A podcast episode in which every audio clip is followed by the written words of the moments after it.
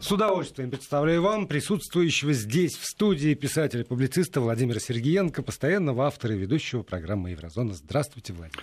Здравствуйте, Владимир. Здравствуйте, дорогие радиослушатели. Здравствуйте, дорогие радиозрители.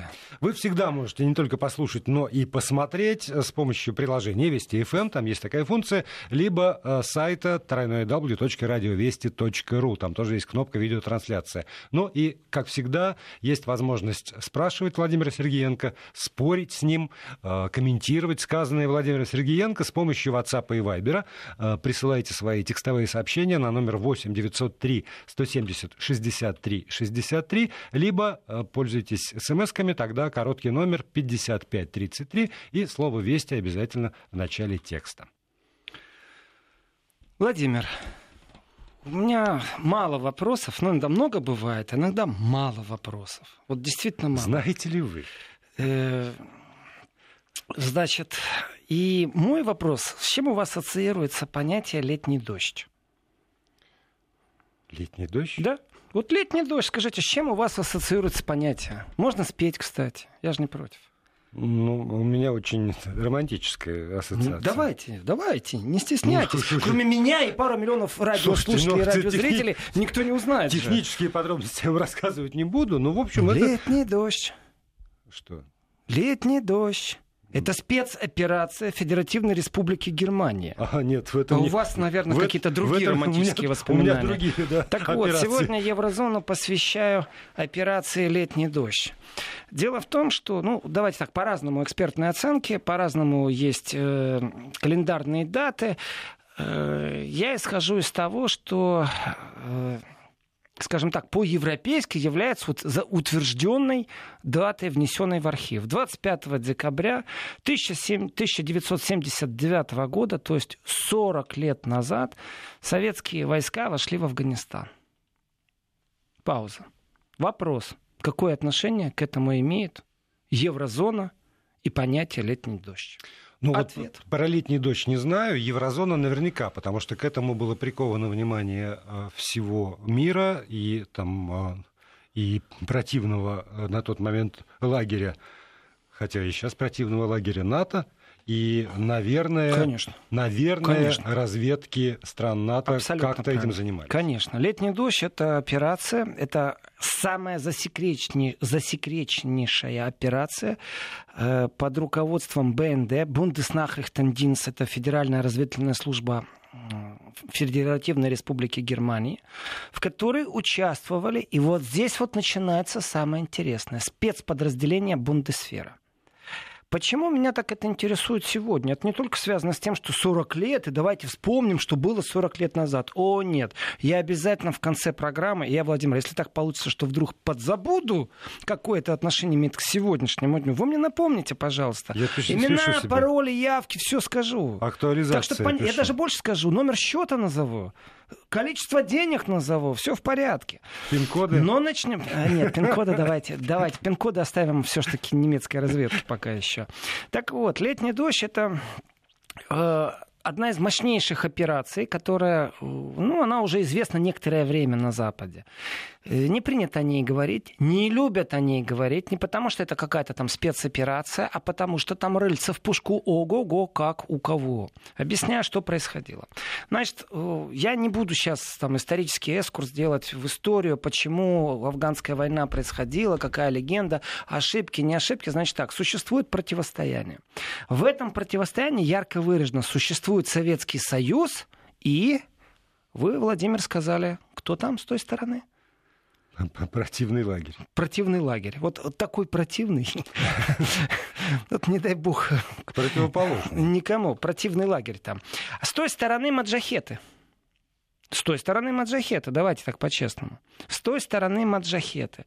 Есть один наш коллега, не буду его имя говорить, некоторое время назад ну, это как, у меня есть источник, значит, имею право говорить с точки зрения этики журналистики. И он мне рассказывал, как немцы предлагали ему определенную сумму после того, как он взял интервью у одного из маджахедов. Мой первый вопрос был, откуда они знают, что ты взял это интервью? Откуда они знали? Он говорит, немцы, коллеги, там, телевизионщики предлагали угу. сумму денег. Я говорю, какую? Он когда мне назвал сумму, у меня такой легкий когнитивный диссонанс. Не потому, что сумма зашкаливающая для тех времен, а потому, что ту сумму, которую он назвал, она не совпадает с запросами телевидения, которое работает в новостной системе. За интервью с Маджахетом никогда в жизни частная телевизионная компания столько не заплатит.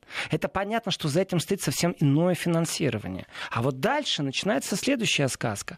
Дело в том, что Бундеснахрихтандинс — это э, служба добывки информации, вот если так правильно, угу. федеральная служба добычи информации или как ее любят синхронисты переводить Федеральная разведывательная служба. Э, то есть внешняя разведка немецкая. Э, она выделяла определенную сумму. Так вот, эта сумма была ровно в два раза больше, что давали к нашему коллеге за одну кассету с интервью. То Зачем? есть годичная сумма Федеральной службы разведки, которая выделялась на события в Афганистане, вот ту сумму, которую ему предложил там телевизионщик угу. перекупить интервью, вот в два раза больше была, чем то, что выделяло правительство Германии. Соответственно, полная ложь от начала до конца в немецких отчетах. А теперь пошли по крупному. Нет, подождите, а зачем деньги предлагать журналисту? Вызвали, сказали, кассету, Не-не-не, смотрите, немецкие коллеги, да. у советского коллеги, зная, что а, тот взял интервью у одного да, из да, полевых да. командиров, за кассету с интервью предлагали ему определенную все, сумму. Все понял, да.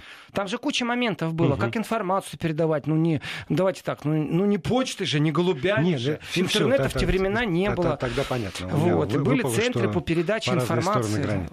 Так вот, сумма не совпала. Угу. То есть ту сумму, которую ему предложило частное телевидение, то есть коллега частного телевидения, о, ты взял у него интервью, круто.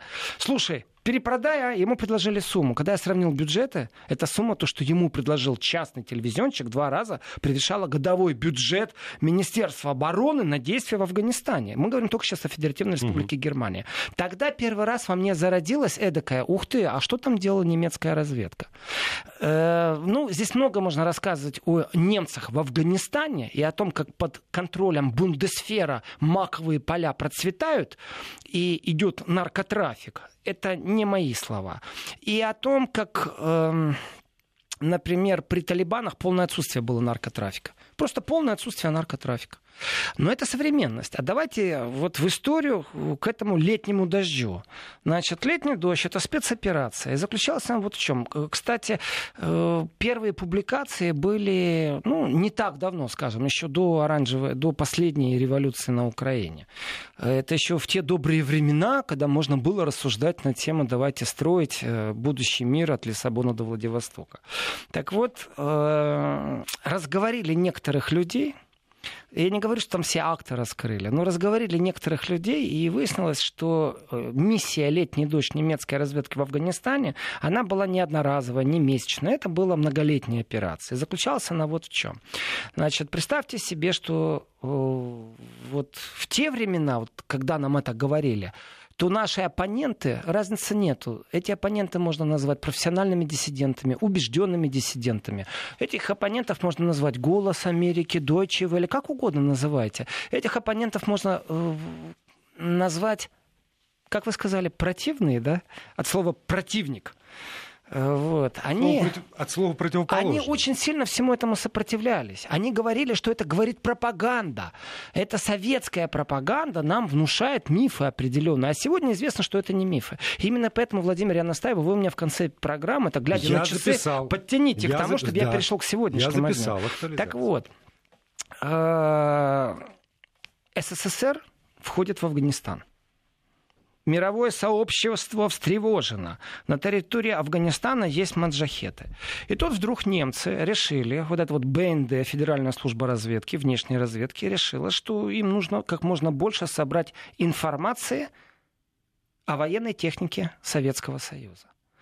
Это единственное место вне Советского Союза, где Советский Союз вовлечен в боевые действия и где можно действительно собирать информацию об оружии, которое существует. Простой, элементарнейший, логичный вопрос. А как можно это сделать? Вот как можно собирать информацию? Э, там, это 81 год. Если приехал, посмотрел. Правильно, приехал, посмотрел. Соответственно, если ты приехал и посмотрел, ты в какой форме приехал, посмотрел? В советской форме и по-немецки «Ein, zwei, Polizei, Handehох, Ausweis». Можно с той стороны посмотреть. Правильно, Владимир, видите, как с вами легко. С той стороны, правильно. А Поэтому чего я не работаю в Бундесвере? Форма маджахета, головные уборы маджахета, халаты маджахета. И после боя начинаем собирать гильзы, осколки и все, что только можно собрать. Кстати, знаете, да, вот эту историю, опять же, это все имеет, это все одна большая такая кастрюля, солянка, в которой нужно выуживать информацию. Э, вот по поводу осколков. Э, Югославия, когда сбили американский самолет-невидимку, э, по Белграду ездили сотрудники китайского посольства и платили наличными за любой элемент сбитого самолета. Наличными платили. Свидетельств огромное количество.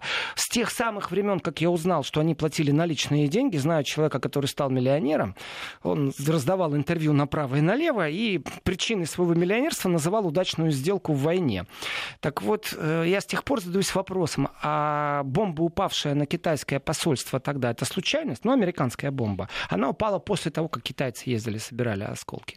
Так что э, китайцы в Югославии повторяли модель немецкой разведки в Афганистане. Так вот, немцы действительно маскировались под маджахетов. Они шифровались, они маскировались. Я не знаю, говорили ли они на каком-то арабском, афганском, каком-то языке свойственным горам. Может быть, э, там язык э, был из Пакистана какой-нибудь. Мне это все равно. Но я знаю точно, что есть операции, спецоперации, которые не имеют права, и это огромнейший скандал, без разрешения правительства это одно дело, но есть еще и парламент. И военная операция, военное присутствие германских войск за границей – это вещь, которую должна пройти обязательно парламентское разрешение. А почему То думаете, что это Бундестаги войска? должны были дать добро на то, что существует э, у меня по-немецки слово «Einsatz». Контингент. Ограниченный контингент немецких войск немецких в Афганистане. войск где-то вне Германии. Да, Парламентской но... процедуры не было. Да, но почему считаете, что это обязательно ограниченный контингент? Это все в рамках разведки. Несколько шпионов. Есть понятие Конституции, это раз. Во-вторых, когда несколько шпионов, как вы да. говорите, это одно дело. Но несколько шпионов должны быть сотрудники тогда Федеральной службы разведки а не армия. Это были армейские люди. Вот в чем дело. А, вот где а скандал а нету кроется. Раз... военной разведки? Э, служба разведки не подчиняется армейской, армейская не подчиняется разведке. А. Поэтому как бы разведка не хотела, она может делать все, что хочет, и она действительно согласует свои действия с правительством. На то она и разведка, на то у нее тайные спецоперации. Да. Здесь все понятно. Но если вы привлекаете армию тому, чтобы она была задействована за границей, то вы должны пройти определенную конституционную процедуру. И она была нарушена. То есть правительство тайком от парламента отправило армию в Афганистан. Мало того, что они отправили эту армию в Афганистан, так эта армия еще непосредственно не маскировалась, а принимала непосредственное участие на стороне маджахетов. Понимаете, вот 40 лет назад все говорят о том, что вошли, это красивая сказка, вошли советские войска, ах, нарушили там демократию, ах, ох, повздыхали, да? Расскажите мне, пожалуйста, что делали немецкие солдаты в Афганистане на стороне маджахетов? Информацию о СССР собирали тайную? Например? На меня этой жвачкой накормить невозможно, я останусь голоден, даже если я ее прожую, потому что информационно мне этого мало. Это не добровольцы. Есть один фильм, который на Берлинале получил приз э, как э, «Новая волна», новый фильм. И э, в фильме показан человек, который покончил жизнь самоубийством, не справившись э, с ситуацией в Афганистане. Э, немецкий военнослужащий. Это такой момент был очень скользкий, дискуссионный, очень скользкий. Мол, что же это такое, полудокументальный фильм, документально-игровой, и непонятно, то ли вымысел, то ли не вымысел. Но... То ли был такой человек, то ли нет. Но участие немецких войск, бундесфера в спецоперации, это нарушение Конституции. Это всплыло первый раз в 2013 году, просто сегодня повод об этом поговорить. И э, давайте так, изначально, и вот здесь вот начинается реально иной иной мир. Изначально они маскировались под санитаров, под переводчиков, под переговорщиков, под кого угодно. Если это санитары, и они оказывают, давайте так, гуманитарную миссию. Помощь, Из Афганистана известно, какое количество было беженцев в Пакистан. Пакистан принял удар на себя беженцев. Мы, сегодня мы часто говорим о беженцах в Европе. Тогда мы мало получали информации, что такое волна беженцев. В Афганистане тоже существовало гражданское население, как и сегодня. И эта волна беженцев отправилась в Пакистан. Германия выделила деньги на то, чтобы вот гуманитарную миссию содержать там. И вот именно в этой гуманитарной миссии, конечно же, были шпионы, которые прятались под санитарами угу. и прочее, выуживали все, что можно было выужить. Понятное дело, логично где-то так. Вопрос только в другом другом. А что там Германия вообще забыла во время этого конфликта? У них есть НАТО, у них есть США. Что там Германия забыла? Ну, как член НАТО. Ну, тогда, коллектив. тогда давайте поговорим о других членах НАТО, почему-то, которые не принимали участие своими войсками в разведоперациях, спецоперациях на территории Афганистана. Их не умеют, а немцы а, умеют. А, немцы умеют, хорошо, да, принимаю такой аргумент. Сели в кружок, сказали, ты я делаешь понимаю. это, я это, а немцы в разведку. Хорошо, выделили им кусок работы, с которым да. они должны были справиться. Э-э- проблемка. У нас несколько проблемок. Дело в том, что такие вещи должны как-то финансироваться. И вот здесь вот начинается проблема. А как финансировать? Ведь если же исчезнет какая-то сумма денег из бюджета, то счетная палата обратит внимание. Опять же, депутаты, оппозиция, знаете, такое дело, э, поднимут оппозиционную вонь, э, начнут вот это вот э, дерьмометание на вентилятор. Значит, надо как-то скрыть такие расходы. И одно дело собирать боеголовки от ракет, совсем другое дело собирать системы навигации – Совсем третье дело приборы ночного видения. А теперь давайте поговорим по правде. Они что, собиратели, как пару миллионов лет назад на планете жили человеки, которые собиратели были? Или они заказчики были талибаном?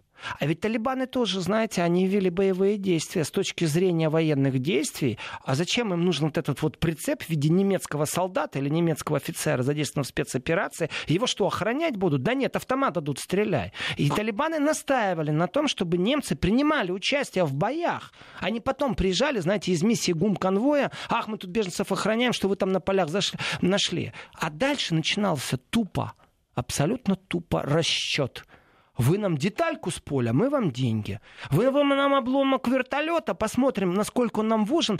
Мы вчера уже насобирали вот эти обломки вертолетов, у нас все в порядке, нам нужна навигационная система.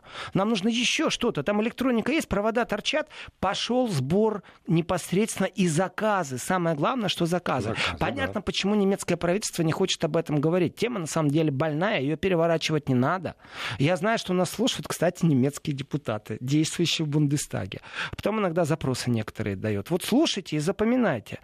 Ведь в прошлом корне сегодняшнего, если из бюджета исчезают деньги, непонятно куда, то задумайтесь, где у вас проходит гум-миссия. Вот как только есть гуманитарная миссия, так сразу задумайтесь, что там делают ваши люди. И в этом отношении, конечно, образцы оружия, которые собирала БНД, ну, э, внешняя разведка Федеративной Республики Германия, Конечно, это был процесс. Они собирали ну, теперь смотрим на транспортные средства, которые существовали у них под рукой. То ли это э, ослы, то ли это снова ослы. И все это нужно было доставить куда-то, откуда потом это можно переправить тем, кто в этом разбирается. То есть дорога куда? Из Афганистана прямо в Бон, что ли, они летали? Пакистан. В Пакистан, правильно. Вначале они все это вот э, под шумок, понимаете, беженцы идут. А среди беженцев кто идет? Шпионы немецкие, при том, который еще имеет армейский статус, то есть нарушая конституцию собственной страны. Говорит о том, что правительство Германии может войти в сговор, когда они посчитают это нужным и наплевать на конституцию собственной страны. Это значит, что они не считаются с мнением народа, если им так хочется. А вот есть данные по поводу того, что там ФРГ в свое время поставляла э, оружие, амуницию, там что-нибудь еще, как раз те, тем э, силам, которые воевали против... Есть э, запросы депутатов Бундестага. Потом, вот, кстати, вот я не люблю, честно говоря, я никогда этого не скрываю. Я не очень хорошо отношусь э, к политикам партии зеленых по многим причинам. Я не вижу с ними диалога. Они действительно какие-то глу- моно- моноглухие. То есть они исповедуют, что два одновременно монолога — это диалог, что не является истиной. Но вот зеленые как раз в своей миссии, э, не только там экология, они и мирную миссию считают. Они очень контролируют и любят ставить запросы, чтобы был отчет по факту, где и как продается, и полностью отслеживание оружия. Значит, прямых поставок оружия, насколько я помню, в Афганистан не было. Прямых поставок. Угу. Косвенных сколько хочешь. По одной простой причине. Если Бундесвер присутствовал, они, они что, воевали с маджахетским оружием? Они свое приносили. Другое дело, что не могли его забыть, потерять, и все это, конечно же, туда поставлялось осталось. И э, там спецоперация, она же не просто заключается в том, что бросили Джеймс Бонда, Джеймс Бонд намотал на себя чалму, добыл из сбитого советского вертолета навигационную систему, привез ее каким-то головастиком в какой-то университет э, в Западной Германии. Нет, конечно. Они оборудование отослали прям в, в, с этими гумконвоями, отослали в эти лагеря для беженцев. И там прям были лаборатории, то есть и ученые там были. То есть это не просто, знаете, там вот реально там один человек поехал два шпиона, три шпиона, что-то фотографируют, что-то вынюхивают. Нет, это была реальная спецоперация. Привезли оборудование, привезли специалистов, которые могут с этого оборудования считывать что-то. Потому что человек, который добыл остатки сбитые, ну, вряд ли он разбирается э, там в современной электронике. Ну, давайте тоже по-честному. Да. Профильная ориентация всегда существует. Соответственно, замаскированные под санитаров, вот эти вот эксперты, а-ля, а эксперты в кавычках, изучали полностью военную технику. У вас вопросы напрашиваются уже, я думаю, Владимир. Да, нет, я... Э я не знаю, чему вы в этой ситуации удивляетесь. Я не удивляюсь. Я, кстати, вообще не удивляюсь. Я говорю о том, что спецоперации проходят каждый день.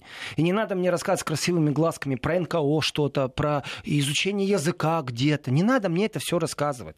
Существует четко густайны, существуют производственные тайны, существуют отраслевые тайны, существует конкуренция в производстве. И понятное дело, что очень интересно, что же там за новый двигатель придумали, который работает и практически не потребляет там дизель или водород наоборот, или еще что-то. Промышленный шпионаж существует. Все эти вещи существуют. Другое дело, как государство себя защищает, и как государство в этот момент, вот здесь очень важный момент, как государство и насколько государство гарантирует своим гражданам, что оно не вмешивается в чужие конфликты. Ведь дело не в том, что немцы стали шпионить за советским оборудованием, а дело в том, что они свой народ обманули и нарушили Конституцию.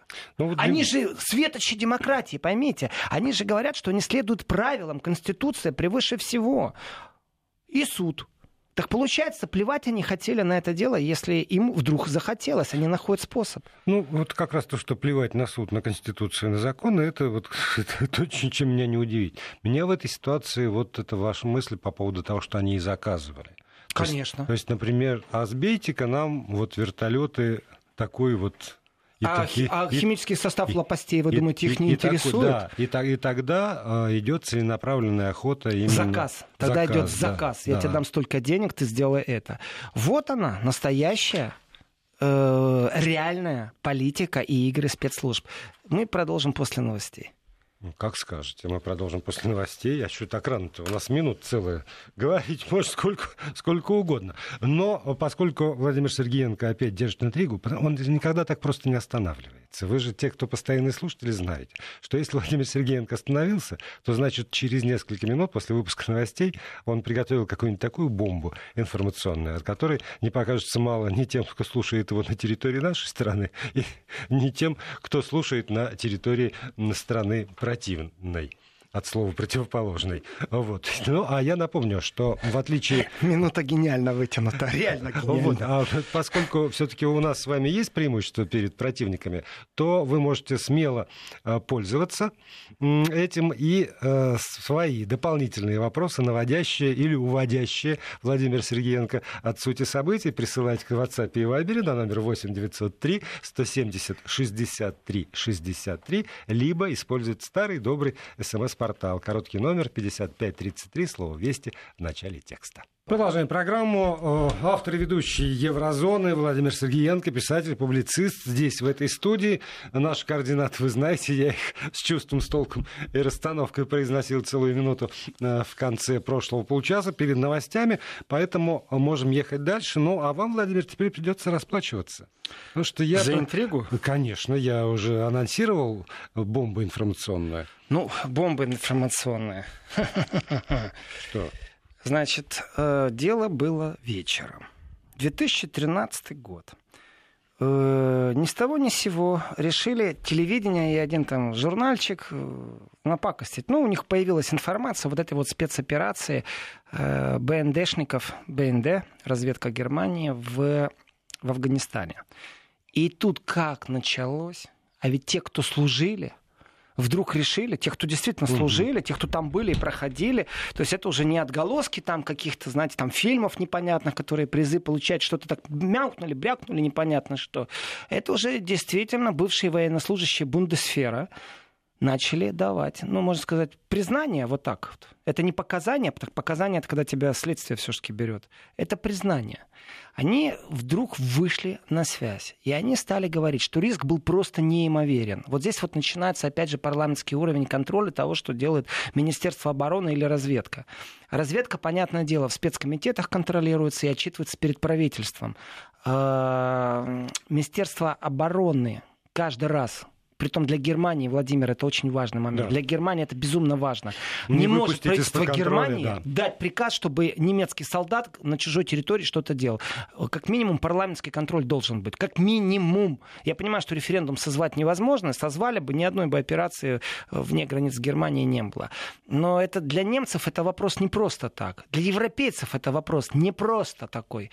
Для Советского Союза, для граждан России сегодня это не просто вопрос, когда немцы, оказывается, могут обойти Конституцию, их своих солдат куда-то послать на спецмиссию.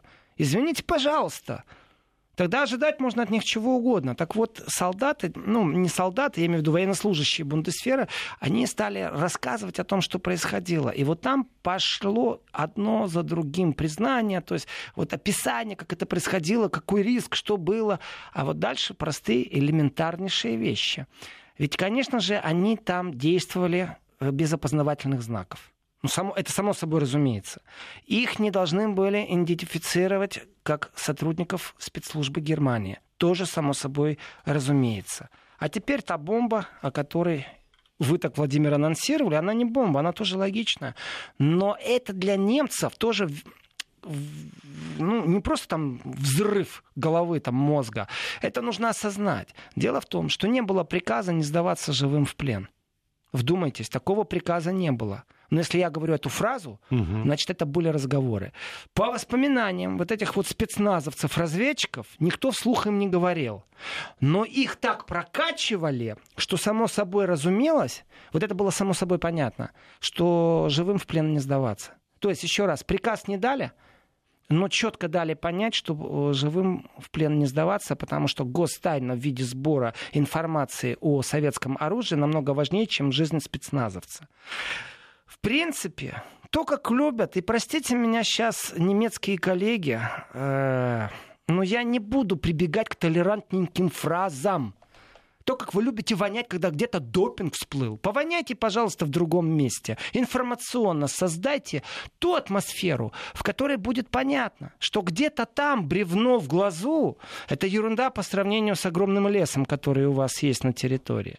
И Одно дело маскироваться под маджахетов, и совсем другое дело — это определенные требования к военнослужащим Бундесфера — это достойно не просто там расследований там, комитетов, подкомитетов в Бундестаге. Это просто, чтобы нужно было понимать, что такое. По воспоминаниям одного из руководителя э, спецслужбы, э, операция «Летний дождь» обходилась в год в 250 тысяч дойчмарок. Э, э, это уже наличие и признание того, что какие-то средства выделялись. Притом тайком, тайком, тайком и еще раз тайком. И вот здесь и, вот я хочу просто еще напомнить, что в, в конце там, 80-х 250 тысяч дойчмарок э, это даже не 250 тысяч евро сегодня. Нет, конечно. Но там были и другие моменты, скажем так, покупная способность Deutsche на тот момент, это переведем, если на Мерседесы, то новый Мерседес там плюс-минус тысяч 25-30. А, там Volkswagen точно угу. там около 20 стоил новый, даже меньше иногда. Так вот, э, я в программе начал с того, что кассетку, когда предлагали покупать, ему предложили полмиллиона дочмарок. То есть журналисту журналисту, при том журналист частной компании предлагает советскому журналисту 500 тысяч и говорит, слушай, ты там интервью взял у командира Маджахетов. Вот это уже момент понятный. Никакое телевидение частное не заплатят за какое-то интервью с Маджахетом. Ну, заплатят, но только не такие деньги, которые в два раза превышают годовой бюджет э, Министерства обороны. То есть нужно понимать, э, что это карт-бланш, это безлимитная кредитка, если у вас есть возможность добыть какую-то информацию. Соответственно, в бюджете эти все расходы не отражались. Их просто никого не было. То есть знал только правительство Германии о том, что вот идет такая спецоперация. Я понимаю, что спецоперации должны быть э, засекречены. засекречены. Но еще раз, привлекали военнослужащих. Соответственно, я понимаю, что такое тоже происходит, я не возмущаюсь ни в коем случае. Но если вы декларируете приверженность конституционным нормам, если вы декларируете себя как стандарт демократии, то тогда не врите. Не врите просто. Потому что для меня вроде бы как нормально, что такие спецоперации имеют место быть. Для меня ненормально, что кто-то делает вид, что он не такой. Вы знаете, что вот он хороший, мягкий пушистый. И просто он забыл парламент проинформировать. Соответственно, без согласия парламента ну, у нас начинается... Э, это уже прецедент. А если есть такой прецедент, соответственно, можно ожидать и повтора, и рецидива. Соответственно, а вот, вот смотрите, да? вот, вот еще секундочку. В свое время в Советском Союзе, в позднем Советском Союзе, там в ранней э, России, Российской Федерации новой, а вот эта вот э, проблема людей, которые принимали участие, в общем, в секретных э, военных операциях, участие там, советских военных в Мозамбике, в Анголе, там еще где-то, и их такой неопределенный статус, и то, что про это не рассказывали, эта тема дискутировалась. Хороший вопрос, Владимир, хороший вот, вопрос. Вот для немецкого общества есть такая проблема? Смотрите, в чем разница. Э, никогда Советский Союз не претендовал на то, что он соблюдает определенные конституционные нормы, да. прописанные. Да, то есть, он... то есть, если есть тайная операция, мы делаем, ну и мы не рассказываем никому, что да. мы там пропускаем через э, какую-то определенную процедуру. Совет к этому Дело в том, что не врали тем самым, проводили спецоперации, но не врали угу. никому тем, что, ну, понятно, что она засекречена. У меня нет претензий к тому, что эта операция засекречена, еще раз. То, что выделили на нее деньги, тоже понятно. У меня претензия к тому, что обошли парламент и декларируют себя как единственный светоч демократии, честности, правосудия и соблюдения норм вот той власти и всех регламентов власти, всей атрибутики, которая присуща сегодняшнему демократическому существованию Евросоюза. Они же себя выставляют как стандарт, э, вообще идеальный даже стандарт. Я бы сказал даже, знаете, измерение. Есть такая единица измерения, метр. Единица измерения килограмм. Единица измерения вот государства, которое, ну вот прям такое красивое, пушистое, пушистое, пушистое, такое пушистое, что дальше нету этого пуха ничего. На самом-то деле они врут. Они врут, когда им нужно, они делают спецоперации. Соответ... А, да. а еще, подождите, а есть ли особый э, статус там, э, ветерана боевых действий, например? Прекрасный там вопрос. льготы какие-нибудь. И те люди, которые участвовали в этом, например, Владимир, наделены ли они этим статусом? Вы бьете по самой больной точке. А вот теперь я начинаю мочить уже не по-шуточному. А, помните ли вы информацию, ну, может, неправильно сказать, помните, знаете ли вы информацию, проскочила мимо вас, может быть, э, о том, что существуют нацистские пенсии? Да. То есть те, кто служили да. Третьему Рейху, Они а Германия все еще этим людям, которые были на службе получать. Германии да. во времена нацизма, все еще получает пенсии. То есть государство выделяет. Угу. Ты служил Германии, мы тебе обещали, что мы тебе оплатим, мы тебе оплатим. У меня вопрос сегодня к тем, кто слушает. А как вы думаете, обязательства к маджахетам чем отличаются? Вот этих вот спецслужб и прочих. Э, маджахет это кто? Это случайно не те, кто потом стали э, талибанами? Не там ли корни растут, а? Аль-Каида. А, и как у нас тогда быть со спецслужбами? Тогда посмотрим вообще на весь этот такой, знаете, специфический проект маджахетов. Э, там не только американцы, там и немцы, оказывается. И элементарный вопрос – а какие у вас взаимоотношения сегодня с маджахетами? Ответьте на него. Не можете ответить? Я заподозрю самое худшее. Если вы зарплаты платите еще тем, кто при нацизме вам служил, то как вы будете сегодня рассчитываться с теми, кто к вам помогал во время афганской войны? Как? Я не знаю ответов. Я сейчас спекулирую, но я делаю это обоснованно. Моя спекуляция может закончиться только одним запросом депутатов правительства Германии, а они там что-то, как всегда, замямлят. Ну, как всегда, ответят. Но, тем не менее, соврут, поймаем. Не соврут, не поймаем. Так вот, э, по поводу вот этих вот всяких вещей, конечно же, нужно свидетельство, архивный доступ должен существовать. Да. Так вот, письменные свидетельства уничтожались. Они просто уничтожались. По одной простой причине. Не потому, что бумаги попадут в СССР, и советские шпионы отфотографируют, и все это э, ну, вылезет и опять, наружу. После короткой паузы. Вести ФМ редкое умение забросить такую удочку с интригой вот как раз после... Так, Хот... На меня наглая грубая лесть не то, действует, то... а вот с точки зрения, с точки зрения уничтожения бумаг, дело в том, что уничтожают регулярно немцы. Последние годы ведь тоже уничтожают регулярно. Там акт вот этого подполья э, террористов нацистское, которое существовало угу. в Германии уже после 2000 года, которое убивало людей. Террористическая ячейка, и вдруг все акты исчезли. Как такое может быть? И, и следственные органы э, свои оперативные мероприятия ведут, а потом бах, и все исчезло. То есть традиция в Германии есть такая. Это по поводу того, как можно доверять партнерам. Какие же они партнеры стратегические? Купил, продал утром стулья, вечером деньги. Э, вот так вот и с газом, и со всем остальным. Так вот, в 80-х нужно не забывать. Я часто рассказываю, что сегодня нет антивоенных движений в Европе. В Германии было очень сильное антивоенное mm-hmm. движение. И страх о том, что вдруг всплывет в Германии вот эта вот спецоперация Бундесфера, это вызвало бы в те времена не просто протесты. Понятно, что это, это, это была бы полуреволюция полностью. Ну так, в хорошем варианте, конечно же, это смена власти, то есть кабинет бы расформировали, новый бы избирали. Но на самом-то деле э, есть скандалы, которые невозможно измерить 40 лет спустя э, вот теми рычагами ну, которые нравы были э, в 80-х годах в Германии. Просто есть факт как относиться к спецслужбам. Я ни капли не удивлен. Вообще ни капли. То, что немцы под маджахетов были, меня все, что интересует, как сегодня у них обстоят дела с теми маджахетами, которые им тогда помогали.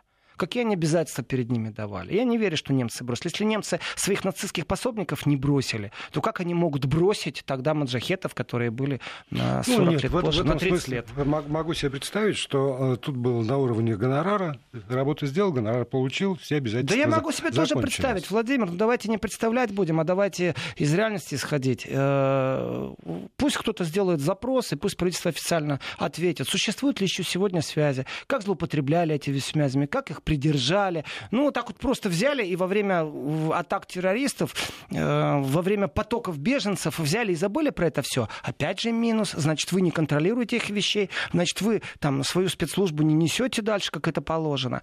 А вот вы э, сказали, что были опубликованы свидетельства э, ну, участников этого дела. Они каким-то образом обозначали хотя бы масштаб? Сколько там было народу? Там 10, 20, 100, тысяча?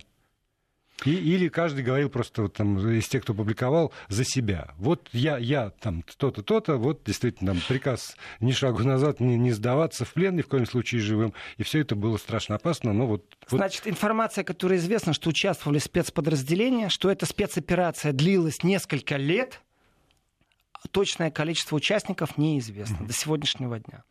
Э, я вас просил напомнить, Владимир, но я сам перейду да, сегодняшнему да, да. Вот к сегодняшнему а... правительству спрашивают, чем-то гразит, э, скажем, раскрытие всех а давайте подробностей зададимся вопросом. Да. Урсула фон де Ляйен, комиссар, сегодня главный комиссар Евросоюза. Э, которая нарушила демократические нормы Евросоюза, потому что все договорились о том, что существует кандидат от какой-то фракции, и этого кандидата обсуждают, выбирают, э, ну, как бы демократическая борьба. А потом взяли всех кандидатов в сторону отвели, Урсулу практически назначили, фон дер Ляйен, министра обороны Германии. Так вот, во время ее э, оборонного министерирования Германии исчезли куда-то деньги. Да-да-да-да, да-да. Куда? И у меня вопрос. Вот для меня это дважды два. Но если действительно она испачкана в коррупции, то тогда Меркель не сможет ничего доказать никому, и вряд ли такого человека, против которого там возбуждено там, комитеты, подкомитеты, общественное мнение взбудоражено, э, станет главным еврокомиссаром. Для меня это логично. Это невозможно просто угу. сделать, это же Европа. И, но для меня логично другое. Если мы сидим, например, вот вы Макрон, а я временно исполняющий обязанности Меркель, и вы мне так говорите, слушай, ну у тебя вот министр твой обороны, там куда куда-то миллионы исчезли. Где деньги? И я говорю, слушай, ну миллионы исчезли, там какая-то айтишная фирма, там совет директоров завысил вроде бы счета. И я так скажу, слушай, ну давай вы отмойтесь от этого дела, угу. или дай другого кандидата. И совсем другое я скажу, слушай, а у меня спецоперация. И здесь меня просто аж прошибло. Меня прошибло.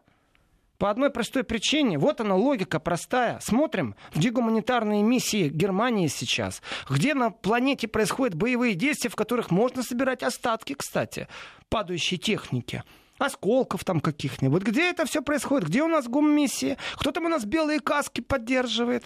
И такой снова вопрос туда же, э, Курсулю фон де Ляйен. Уважаемая госпожа, бывший министр обороны Германии, у, у вас там неувязочка, счетная палата не досчитала каких-то денег. Э, ну, вроде как руководитель айтишной фирмы, там у вас советников слишком много было, слишком много советников, которые писали расписки, получали деньги. Вы мне объясните, это коррупция? Вы подкармливали своих? Или же у вас идет спецоперация? И снова вы по той же самой схеме, что и 40 лет назад обманываете парламент и свой народ. А официально ФРГ не принимает участие в Сирии, например? Э, нет, конечно. В Афганистане да. В Афганистане, да, это миссия, которая угу. прошла вот именно легальный путь ну, того, да, как там... они попали в Афганистан. Там очень много вопросов. Теперь я смотрю на миссию Бундесфер в Афганистане совсем по-другому. Совсем по-другому. Если же смотреть на гуманитарные миссии, то вспомним, что делали гуманитарная миссия в Пакистане, Федеративной Республике Германии. Там стояли лаборатории, которые изучали под микроскопом все, что маджахеты вместе со немецким спецназом добыли в Афганистане.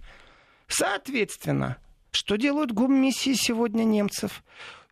Товарищи любители НКО, а также финансирование из-за рубежа. Знайте, что если вы со своим чистым сердцем, искренними мыслями и помыслами, с чистыми руками, холодным мозгом решили присоединиться к гуманитарной миссии любого государства-члена НАТО, у вас есть большой шанс – что вы не к тому присоединились. Потому что вы не разбираетесь ни в приборах, ни в технических оснащенностях этих гухмиссий. Вы вообще можете не понимать, куда вас втягивают финансирование вот этих вот э, гуманитарных миссий. Как человек, который э, знаком с некоторыми КО, могу э, сказать словами Фореста Гампа. Дурак дураку рознь. Конечно же, надо быть внимательным при выборе э, того, куда ты вступаешь, но э, не факт, что если ты вступаешь э, в какую-нибудь миссию или НКО, которое финансируется даже из страны НАТО, ты обязательно вступаешь в ряды разведчиков, пособников и врагов советской власти. Теперь заменяем слово «советская власть» на актуальную какую-то власть, заменяем насчет пособничества и смотрим прямо в глаза. Э, если кто-то думает, что лоббисты не работают, лоббизм в Германии разрешенная вещь. Если кто-то думает, что спецслужбы не работают, он очень заблуждается. Конечно. Другое Конечно, дело, работает. на каком уровне это проявляется и через сколько лет всплывает. Если вам через 40 лет расскажут, что сегодня где-то кто-то действует, не спи. Болтун находка для шпиона. Вот действительно не спи. И в этом отношении... Не спи с НКО. Хороший, хороший слоган получился. Не спи с НКО. Да нет, вы правы. Конечно, НКО, НКО рознь жизнь, и э, я душой и сердцем буду всегда информационно помогать, когда это связано с болезнями, с сиротами, с животными, с экологией. Но если это вдруг связано с политобразованием, обучением в каких-то там лагерях, палатки ставить по времени, извините, это не мое. Ну и э, в следующий раз вы все узнаете, что все-таки его, Владимир Сергеенко, писатель, публицист, автор ведущей программы «Еврозона». Спасибо большое за сегодняшний эфир. В субботу вновь здесь, в этой студии.